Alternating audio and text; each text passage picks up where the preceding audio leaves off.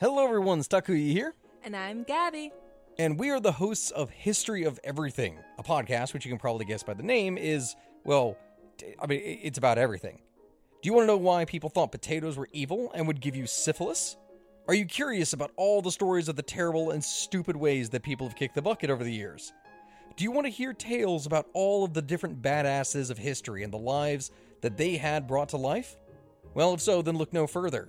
History of Everything is just the right podcast for you. It's available on Spotify, Pandora, and anywhere else that you get your podcast from.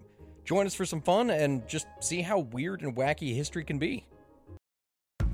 All you need is a few minutes to start your day off with something historic when you listen to the This Day in History podcast. Every day, there's a new episode for you to listen and learn about what happened that day way back when. So, listen and subscribe to This Day in History wherever you get your podcasts. That's This Day in History wherever you get your podcasts. What follows may not be suitable for all audiences. Listener discretion is advised. The world is full of stories. Stories of mysteries, of curiosities, of oddities. Join Kat and Jethro Gilligan Toth for the strange, the bizarre, the unexpected as they lift the lid and cautiously peer inside the box of oddities. So, how's your new tattoo doing? It feels okay. It's a little itchy, but not bad. Should I rub some oil on it for you? Nope, I'm all good. Thank you. Okay. Um, there was a new tattoo place that I went to, though, and it's always a little nerve wracking when you go to a new shop and, and meet someone new who's going to scar you forever. Sure, it's a little bit of an intimate situation, and Sure. it helps if you know the person. It does. Uh, but I met the new person and they were great. And there was a bit of a weird moment, though, um, that I hadn't experienced at a tattoo shop What before. was that? What was that?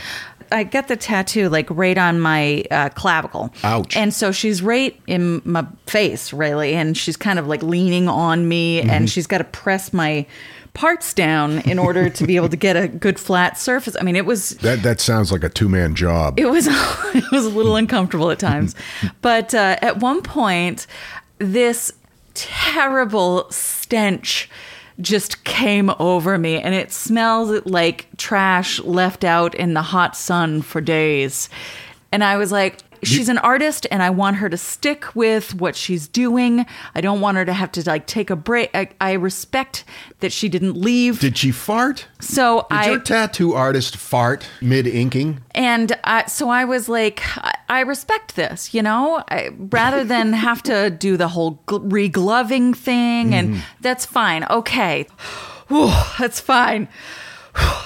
But it was so persistent, and I was, my eyes started watering, and I was, of course, you're breathing differently because you're getting a tattoo and it hurts. And, and at the same time, I don't want to like openly breathe out of my mouth now because she might notice and think, oh man, she smelled my fart, and it was a whole thing. so, but it stuck around for so long. It was so persistent. It had a was like, half-life? Man, what is happening? And after a bit, I was like, Do you mind if I get a drink? Yep, that's great. I've got to go blow my nose anyway. And I was like, Okay, that's fine. So I got a drink. She blew her nose. She came back, and we're back to tattooing, but the smell is still there. So after a few minutes, another woman who worked at the shop walked in and she went, What is that smell? and the other lady that was working there said, I don't know. I went next door. It smells there too. They don't know where it's coming from. Wow. And one of the girls said, I thought someone farted. And I looked at my tattoo artist and I said, I thought you farted. And she was like, I thought you farted. And so we're all pointing fingers at each other. And it turns out no one had farted. There was apparently some sort of gas leak or something. it was a good getting to know you moment. Yeah, where- it must be tough to run a business when you've got sewer gas escaping into it. Well, the restaurant next door said that it happened once before and they just closed for the day. Yeah, they weren't gonna. No, Yeah. that's wise. Well, I got a story for you. Does it involve farts? It does not involve farts. Okay. I mean, it could have involved farts, but there was no reporting on it Okay. at the time. You know how here at the Box of Oddities, we often talk about things that are scary or just um, outright terrifying. And so often when I'm searching for a topic, it begins with what is it that scares us? And that process led me to this topic Interesting. dentistry. Oh, God.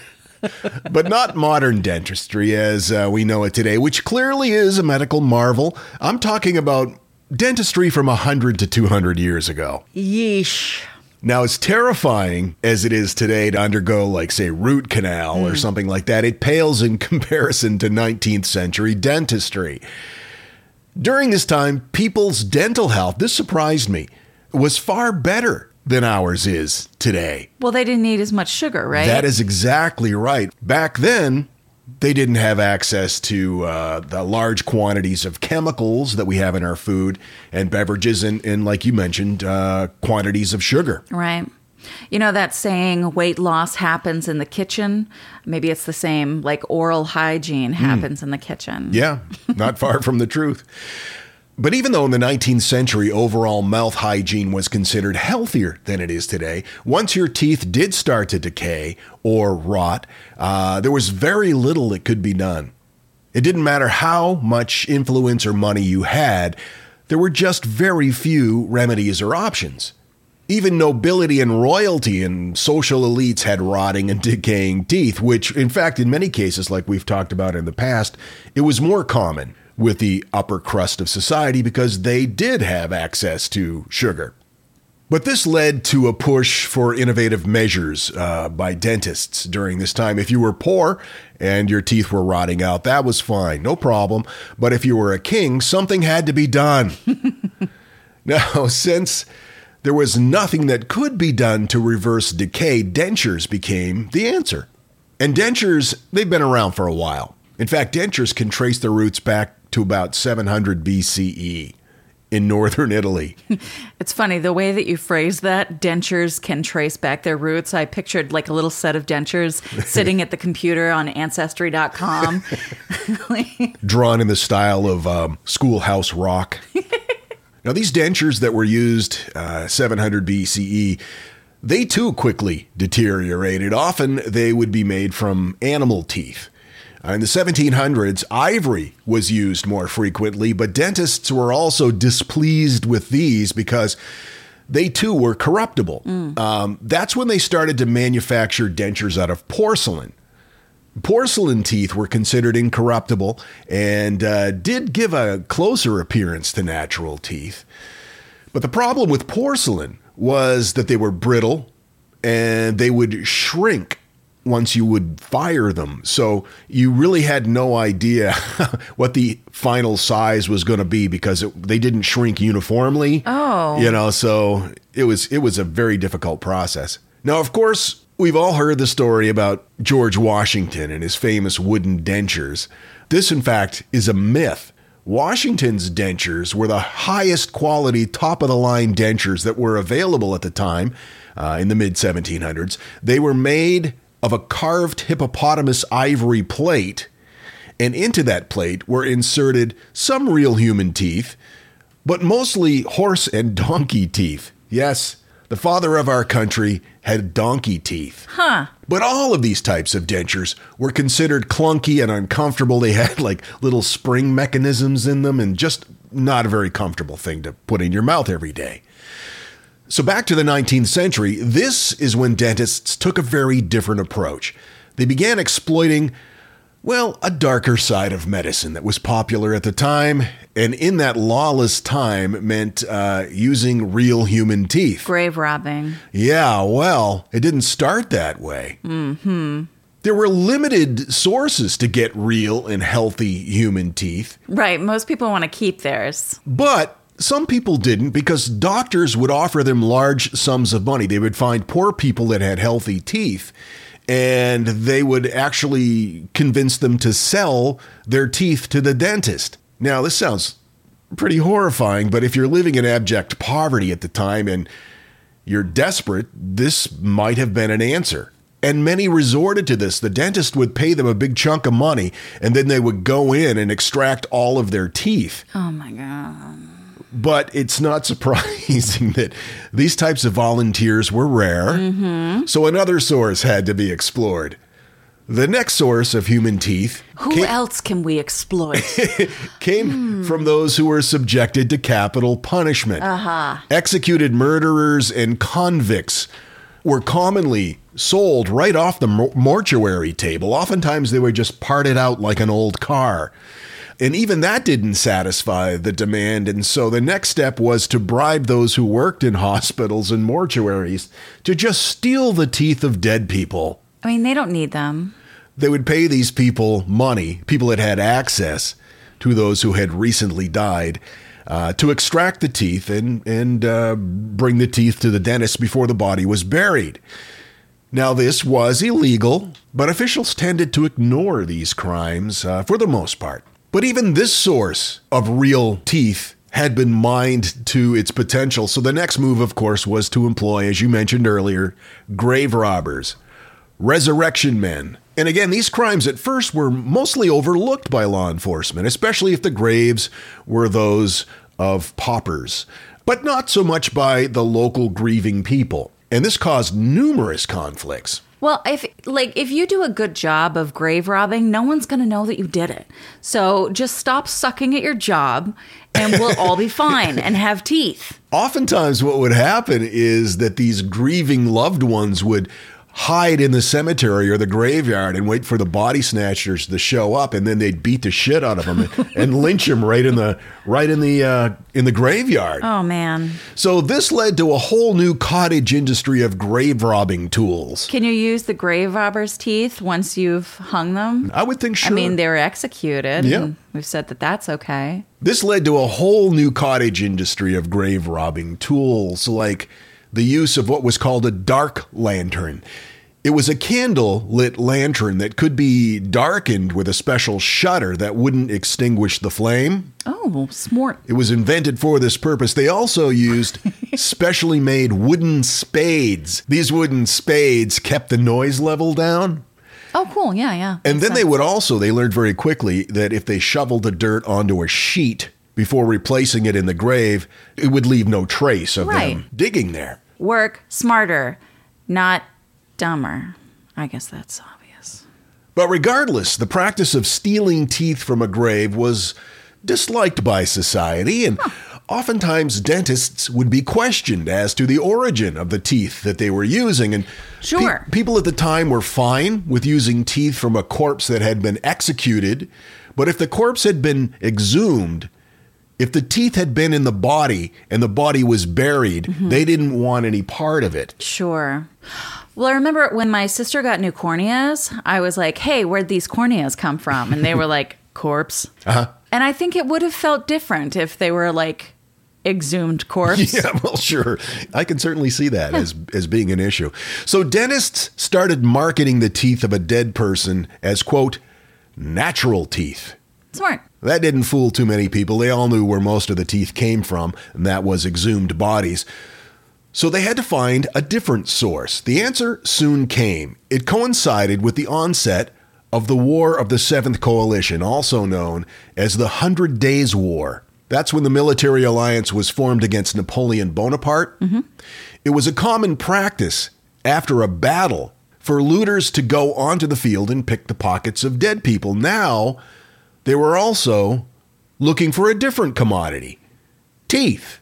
After the battles had finished, groups of looters would swarm upon the dead and carefully extract healthy teeth from the dead soldiers. Chewer looters. The war, of course, culminated in the Battle of Waterloo in 1852. Nom nom nabbers. Tens of thousands of men lost their lives in that battle, and the dental industry was in full bloom at the same time. Mastication muggers. The battlefield was strewn with thousands of bodies, both dead and living. That's all I got. Many of the uh, wounded lay dying, surrounded by their dead comrades. A man named Major Fry, four days after the battle, said, quote, The sight was too terrible to behold. And not just with the dead and dying, but also the hundreds of looters that were there pulling teeth off the dead, and unfortunately, those who were not quite dead.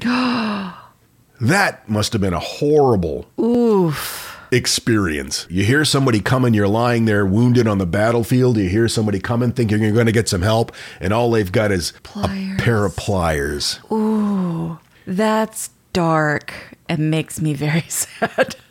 It's said that even a year after the battle, bodies still remained on the battlefield. And here's something that I really wasn't expecting these looters weren't just locals that were teeth scavengers, as they were called, it was also many of the surviving soldiers. They would go out and pull the teeth out of their buddies. But in addition to that, many of these teeth scavengers traveled all the way from Great Britain just to harvest teeth from dead people. So if they heard that there was going to be a war, they might start their journey as though they were taking a business trip. particularly after the Battle of Waterloo. The teeth from tens of thousands of soldiers were removed, and there were so many of them that they shipped them back to England in barrels. Oof. These teeth became known as the Waterloo teeth, and they were extremely sought after. And the reason is that the majority of the men who died at Waterloo were young, able bodied European men, and their teeth were healthy and white. Once the teeth arrived in Britain, they were sorted and then boiled. This is about the only way they knew how to sanitize them. Sure. Dentists would then sort through these teeth and compile a set of upper and lower teeth. Uh, they'd then remove the root part and cut them to shape. They'd then fix them to an ivory denture plate. Molar teeth were not used. They were more hard to extract, and you can't really see 'em you anyway. can't see them anyway. They just kind of concentrated on the teeth up front. The resulting dentures were so realistic that they became highly sought after. All the way through the 19th century, men and women all over Europe wore these dentures, the teeth of dead men. Oftentimes, they were so prized that they were passed down through generations. Oh, heritage dentures? Yep, they'd give them to family members. Many examples of the Waterloo dentures still survive today. In an article written for Ancient Origins by Aleksa Vukovic, it was summed up this way quote, Just imagine to fight for a cause you know nothing about, to charge through cannon fire and canister shot to a deafening sound of musket fire mm. and the rattling of sabers, then to give your life there in some faraway field in Belgium for the whim of a wealthy man. And then years later, some wealthy English lady, sipping on her afternoon tea, would nibble on a cookie with the teeth of some fallen and forgotten hero of the Battle of Waterloo. My source information Ancient Origins Dental Products Report and Wikipedia. Waterloo teeth. Ooh. They're out there. Eh. The Box of Oddities with Kat and Jethro Gilligan Toth. I've got to tell you, the longer we've had our Aura frame, the more I love it. I have kids, and they live about 3,000 miles away, and my daughter is expecting a child, and she has been sending me updates on her baby bump through the Aura frame. And since I can't be there to experience it with her, it's the next best thing. And speaking of mothers, if you're looking for the perfect gift to celebrate your mom in your life, Aura frames are beautiful Wi Fi connected digital picture frames. It allows you to share and display unlimited photos. It's super easy to upload and super easy to share photos with the Aura app. And here's the thing if you're giving Aura as a gift, you can even personalize the frame with preloaded photos and memories. We love Aura frames, and living so far away from family, thanks to Aura, it's the next best thing. It's like, it's like almost being there. And right now, Aura has a great deal for Mother's Day. Box of Oddities freaks can save on the perfect gift by visiting auraframes.com to get $30 off, plus free shipping on their best selling frame. That's A U R A frames.com. Use code oddities at checkout to save. That's A U R A frames.com and use code oddities at checkout. And you will save. Thanks, Aura Frames, for bringing my family a little bit closer. This message is sponsored by Greenlight. You know, as your kids get older, there are some things about parenting that gets easier. I remember once hearing my sister tell my little niece, if you put your pants on, I'll give you some Fresca. And when kids can start to reason that they get something if they do something right, it's a lot easier to manage them. Having that conversation about money with your kids, that's not the easiest thing in the world. Fact is, kids won't really know how to manage their money until they're actually in charge of it, and that's where Greenlight can help. Greenlight is a debit card and money app made just for families. Parents can send money to their kids and keep an eye on the kids' spending and savings, while kids and teens build money confidence and lifelong financial literacy skills. Your kids will learn how to save, invest, and spend wisely thanks to the games that teach kids skills in a fun, accessible way. When I was a kid, I had expected chores and then I had bonus chores. And bonus chores were where I earned money. And so if you're thinking, like, hey, my kid should be doing stuff around the house, yeah, no, you're not wrong. But maybe there's extra ways that they can learn how to be a successful financial money person. What was one of the bonus chores that you had to do? Rub my mom's feet. And what did that pay? I don't know, like a quarter or something. Millions of parents and kids are learning about money on Greenlight. It's the easy, convenient way for parents to raise financially smart kids and families to navigate their life together. Sign up for Greenlight today and get your first month free when you go to greenlight.com slash oddities. That's greenlight.com slash oddities to try Greenlight for free. Greenlight.com slash oddities. And now, that thing in the middle. Sir Walter Scott's romantic novel Ivanhoe was published in 1820. Ivanhoe is set in 12th century England, and in it, it references mercenaries or soldiers of fortune. But since this was medieval times, most soldiers of fortune fought with swords and lances. As with any soldier of fortune, you could hire them if they were available. In the novel Ivanhoe, Maurice de Bracy, the leader of a gang of mercenaries known as the Free Companions, said this quote, I offered Richard the service of my free lances, and he refused them. This expressive 19th century word captured the popular imagination, and soon it was being used in other contexts. And that's where we get the term freelancing. Christy sent us an email, curator at theboxofoddities.com. I'm from Georgia, and I'm surprised you haven't noticed with your recent move to the South that destroying newlyweds' cars before a ceremony is definitely not an urban legend. As Kat said in Box 449, it's true. Before I married my ex husband 27 ish years ago, my sorority sisters, my cousin, and my brother, his groomsmen, etc., gathered together and decorated my car before the extremely Presbyterian non alcoholic wedding ceremony.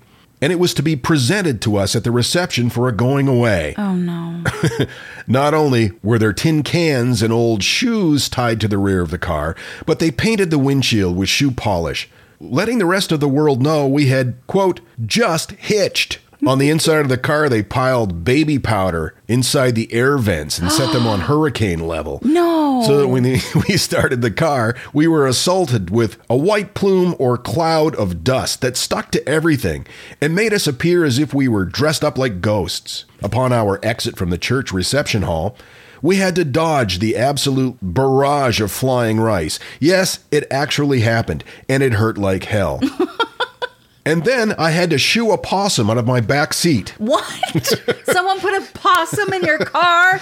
My car smelled like baby powder and possum shit for the remainder of the six years that I owned it. It also rattled rice out of the vents when I sold it. Thanks for what you guys do. Keep flying that freak flag, you beautiful freaks. Love y'all.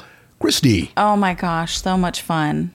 Yeah, we had a couple people reach out about that discussion we had regarding wedding traditions and such. Yep. And uh, I was informed that the rice birds thing is not true.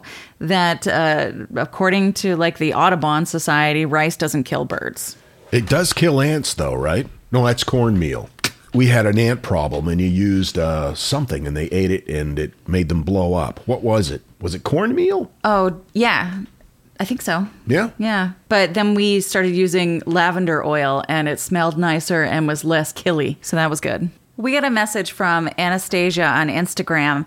I don't know if my husband messaged you guys already, but you have to know about this. Backstory We own a company and he's the head honcho. Okay, so he was listening to the episode where Kat talks about the fossa and their mating habits. His headphones disconnected on the part where Kat was talking about their spiky clit. All of all I hear in his cube next to me is, Oh, in an office full of people. I don't know if anyone heard, but Jesus Christ, it was funny. You guys need to know because. I always hear about this happening to others, but we had yet to experience it. Yeah, I th- we did get an email from. I think I mentioned it a, a bunch of episodes ago, or maybe it was a different person that had a similar experience. I- Maybe. I'm not sure, but yeah, that that sort of thing happens quite a bit. Yep, sorry about that. Oops. Want to learn how you can make smarter decisions with your money? Well, I've got the podcast for you. I'm Sean Pyles, and I host NerdWallet's Smart Money Podcast. On our show, we help listeners like you make the most of your finances. I sit down with NerdWallet's team of nerds, personal finance experts in credit cards, banking, investing, and more. We answer your real-world money questions and break down the latest personal finance news. The nerds will give you the clarity you need by cutting through the clutter and misinformation in today's world of personal finance. We don't promote get rich quick schemes or hype unrealistic side hustles. Instead, we offer practical knowledge that you can apply in your everyday life. You'll learn about strategies to help you build your wealth, invest wisely, shop for financial products, and plan for major life events. And you'll walk away with the confidence you need to ensure that your money is always working as hard as you are. So turn to the nerds to answer your real world money questions and get insights that can help you make the smartest financial decisions for your life. Listen to NerdWallet's Smart Money Podcast wherever you get your podcasts. When Johann Rahl received the letter on Christmas Day 1776, he put it away to read later. Maybe he thought it was a season's greeting and wanted to save it for the fireside. But what it actually was, was a warning, delivered to the Hessian colonel, letting him know that General George Washington was crossing the Delaware and would soon attack his forces. The next day, when Rahl lost the Battle of Trenton and died from two colonial Boxing Day musket balls, the letter was found, unopened in his vest pocket. As someone with 15,000 unread emails in his inbox, I feel like there's a lesson there. Oh well, this is The Constant, a history of getting things wrong. I'm Mark Chrisler. Every episode, we look at the bad ideas, mistakes, and accidents that misshaped our world. Find us at constantpodcast.com or wherever you get your podcasts.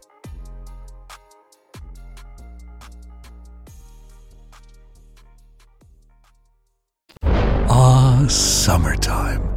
You're at the pool, lake, or ocean. You have your sunscreen, new book, favorite beverage.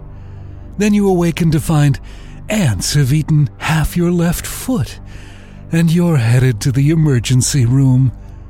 Ah, summertime. This is the Box of Oddities.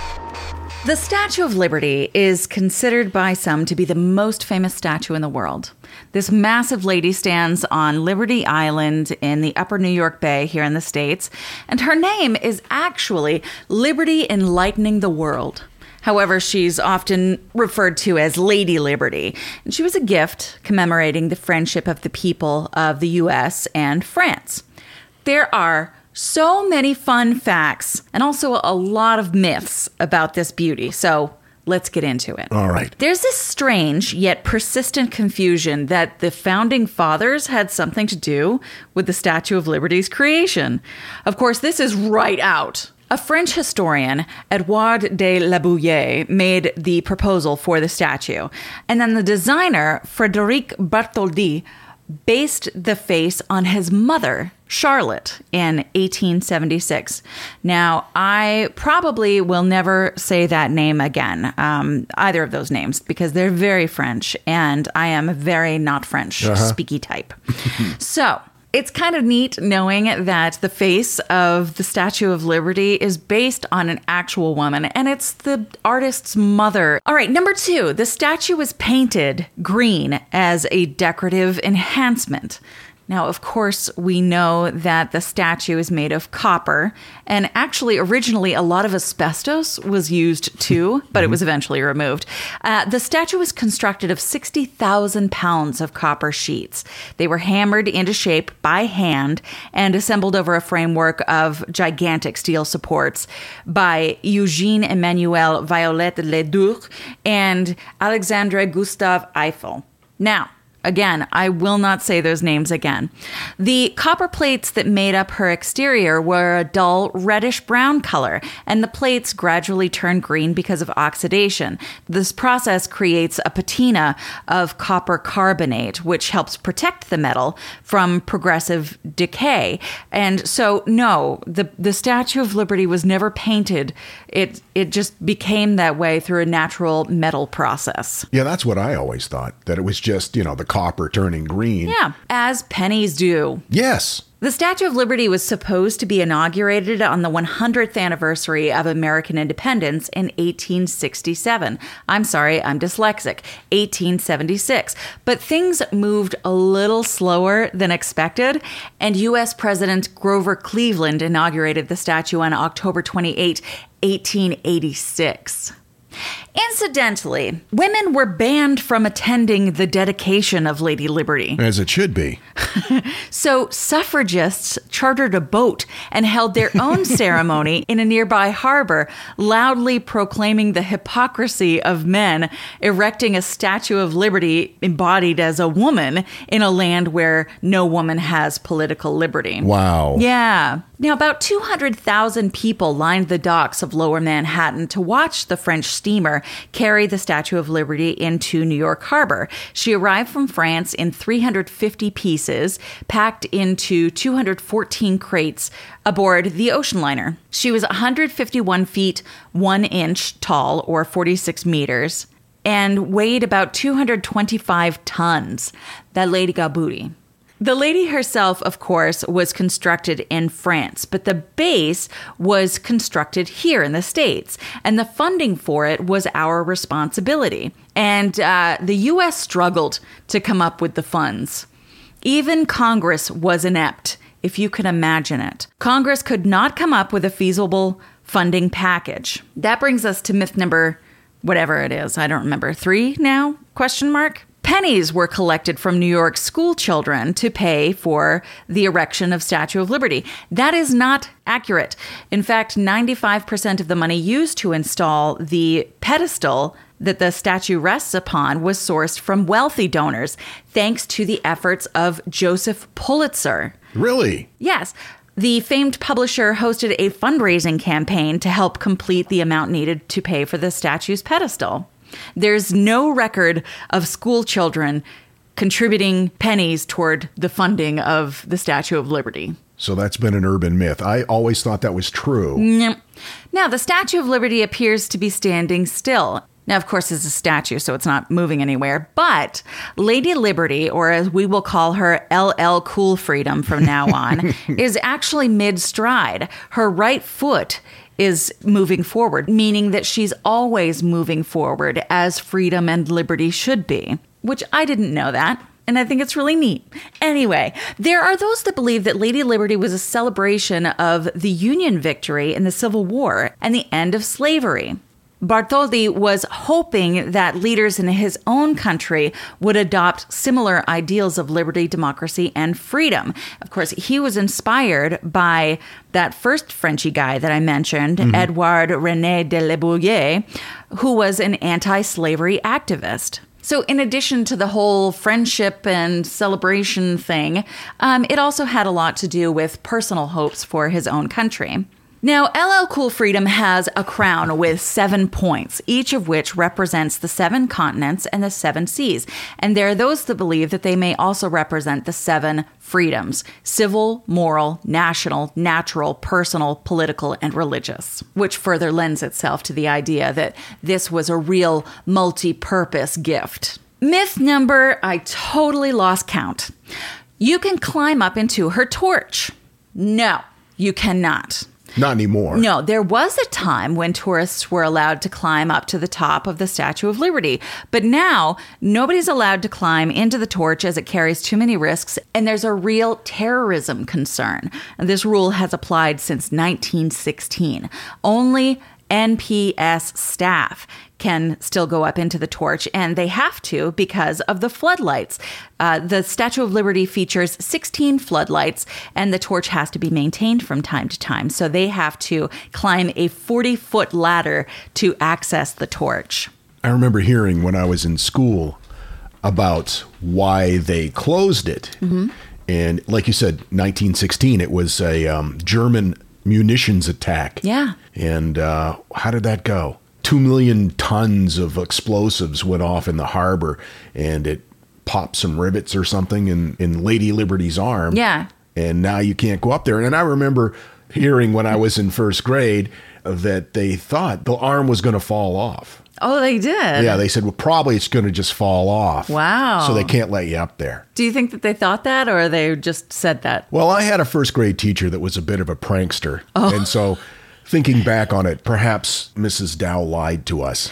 You know, I think it's a terrible thing for teachers to be pranksters because then you grow up and 60 years of your life, you're thinking, well, that arm's probably going to fall off any day now. I know, I've been waiting for it to happen. Lady Liberty's crown, though, is accessible to the public, and there are tickets to the crown that can be bought uh, by authorized parties, of course, but you usually have to book in advance because it's quite a popular tour. I've never been inside the Statue of Liberty, and I would like to do that very much. Thank you. I don't think I've ever seen it in person. Oh, really? Yeah. Oh, I've seen it in person. I've Have just you? Not been in it. Okay. Now, if you're planning on tootling up to her crown, which sounds like a euphemism, but it's not. Tootling up to the crown, if you know what I mean. I mean, if you can find the crown, am I right? Right. Now, you're not going to get up there by way of elevators or staff assistance. Uh, climbing up there is actually kind of like going up a 27 story building, and it is recommended only for those who are fit or at least moderately healthy, and children younger than eight are not allowed in. 27 floors? Hmm. I had no idea. They should put an elevator in. I love the country, but I'm not that patriotic. Another myth is that the statue was erected uh, to act as a lighthouse for New York Harbor. No, but I get it because it did. But that wasn't its intent. For a few years in its early existence, the Statue of Liberty was also officially a lighthouse operated under the authority of the Lighthouse Board. Between 1886 and 1902, the statue functioned as a lighthouse, although it was not intended to be one originally. Unfortunately, maintenance costs for the beacon were about $10,000 a year, and they came out of the Lighthouse Board's budget and congress uh, was trying to solicit for special funding but once again completely ineffective Congress? Mm, I know. Ineffective? I know. So in late 1901, even though the statue had been open to the public for 15 years, most of the entrances were boarded up, and there was a serviceable entrance that was kind of like an unpainted wooden stairway. It was very shifty looking. And there was only one toilet for visitors, and that was just a small shed that hung over the seawall. Oh my God. Like it wasn't a real upscale like, situation. like a Pittsburgh potty. yeah. Just a shitter right out in the open. There was actually a cistern on the grounds that had caved in that left oh, just this weird hole. It was not a great situation. So, anyway, in late 1901, the War Department asked the Lighthouse Board to release its jurisdiction over the statue, which the Lighthouse Board was thrilled to do. Because it was just a money suck at this point. It was like a, a Tom Hanks vehicle, if you will. And on March 1st of 1902, Was that a vague reference to the 1986 comedy epic The Money Pit? it was. Okay. Where was I? Oh, yes, 1902. The Statue of Liberty was discontinued as an aid to navigation. And in 1932, the National Park Service assumed control. And it's not been a lighthouse since. There's also this kind of weird thought. Misconception, if you will, that the statue's torch, which is made of copper and covered in gold, was part of Ronald Reagan's presidential legacy. Now, the torch was replaced in Reagan's tenure, but it was not part of anything that Ronald Reagan was doing. It didn't really have anything to do with him or his administration in any way. It was just something that they were doing. If memory serves me, it was the 100th anniversary of the uh, Statue of Liberty and they refurbished it. Does that sound right? That sounds right. Like 86, 1986? it was 86. I remember there being a, um, I think it ended up winning some sort of an award, uh, a photograph of one of the workers scrubbing the crown and kissing the statue on her on her forehead. Oh, Yeah. I'd like to see that. Anyway, it didn't have anything to do with Ronald Reagan. Wasn't he in a movie with a monkey? Ronald Reagan? Yeah. Yeah. Uh, bedtime for Bonzo. Something like that. Jesus. All right. And finally, there is a persistent misunderstanding that the poem, The New Colossus, that is on a plaque at the base of the Statue of Liberty was written by a French philosopher, uh, when actually it's one of several literary works written for the Art Loan Fund exhibition Oh, really? and it was read at the opening of the exhibit in 1883. But then completely forgotten, and it wasn't even included when the statue was unveiled in 1886. It wasn't until much later when a friend of Emma Lazarus came back upon the poem and was like, "Hey, we should we should put that on there because it was part of the it was part of the whole thing, right?" Makes sense. Yeah, but it's very cool that it was written with the idea that it would help raise funds for the pedestal so that she could stand as tall as she does 305 feet. The poem, by the way, really quite lovely. I'm not going to read it for you, but you should you should read it. It's nice. I got most of my information from allthat'sinteresting.com, Lighthouse Friends, City Travel Hub, Reader's Digest, The Travel, The Fact File, and Britannica. I think it's fun that one of your sources of information was uh, was Lighthouse Friends, and one of my sources was the Dental Products Report, where we're digging deep now. Yep, you know it. For those of you who have checked out our newest podcast, The Shallow End with Schnebly and Toth, thank you so much. We appreciate all the uh, correspondence we've gotten and the uh, the positive reviews, and it's very encouraging. And if you haven't had a chance to check it out yet, the link will be in the show notes. And if you want to feel good about yourself, this is a good podcast to listen to because we're promoting self esteem through other people's bad choices. For real. It is a real boost. Check it out again. The link is in the show notes, and we'll see you next time. Until then, keep flying that freak flag. And fly it proudly, you beautiful freak. And so, let it be known that the box of oddities belongs to you, and its fate is in your hands. The box of oddities commits to the telling of stories stories of the strange, the bizarre, the unexpected. We wish to offer our deeply felt gratitude and appreciation for your patronage. TheBoxOfOddities.com. On Facebook at facebook.com slash Box of Oddities Podcast. On Twitter at Box of Oddities. And Instagram at Box of Oddities Podcast. Copyright 2022. All rights reserved.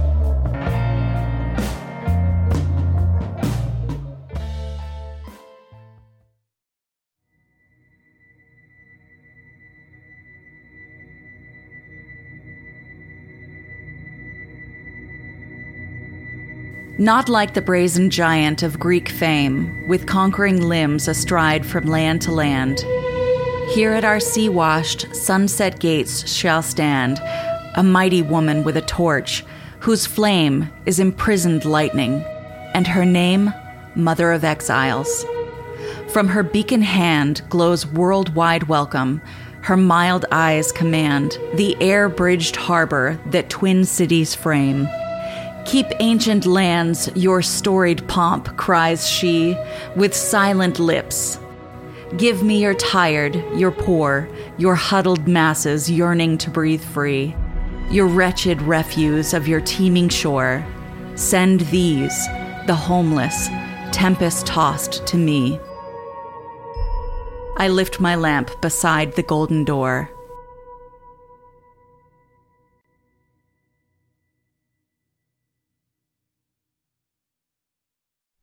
If you like this podcast, can we recommend another one? It's called Big Picture Science. You can hear it wherever you get your podcasts, and its name tells part of the story the big picture questions and the most interesting research in science. Seth and I are the hosts. Seth is a scientist. I am Molly, and I'm a science journalist. And we talk to people smarter than us, and we have fun along the way. The show is called Big Picture Science, and as Seth said, you can hear it wherever you get your podcasts.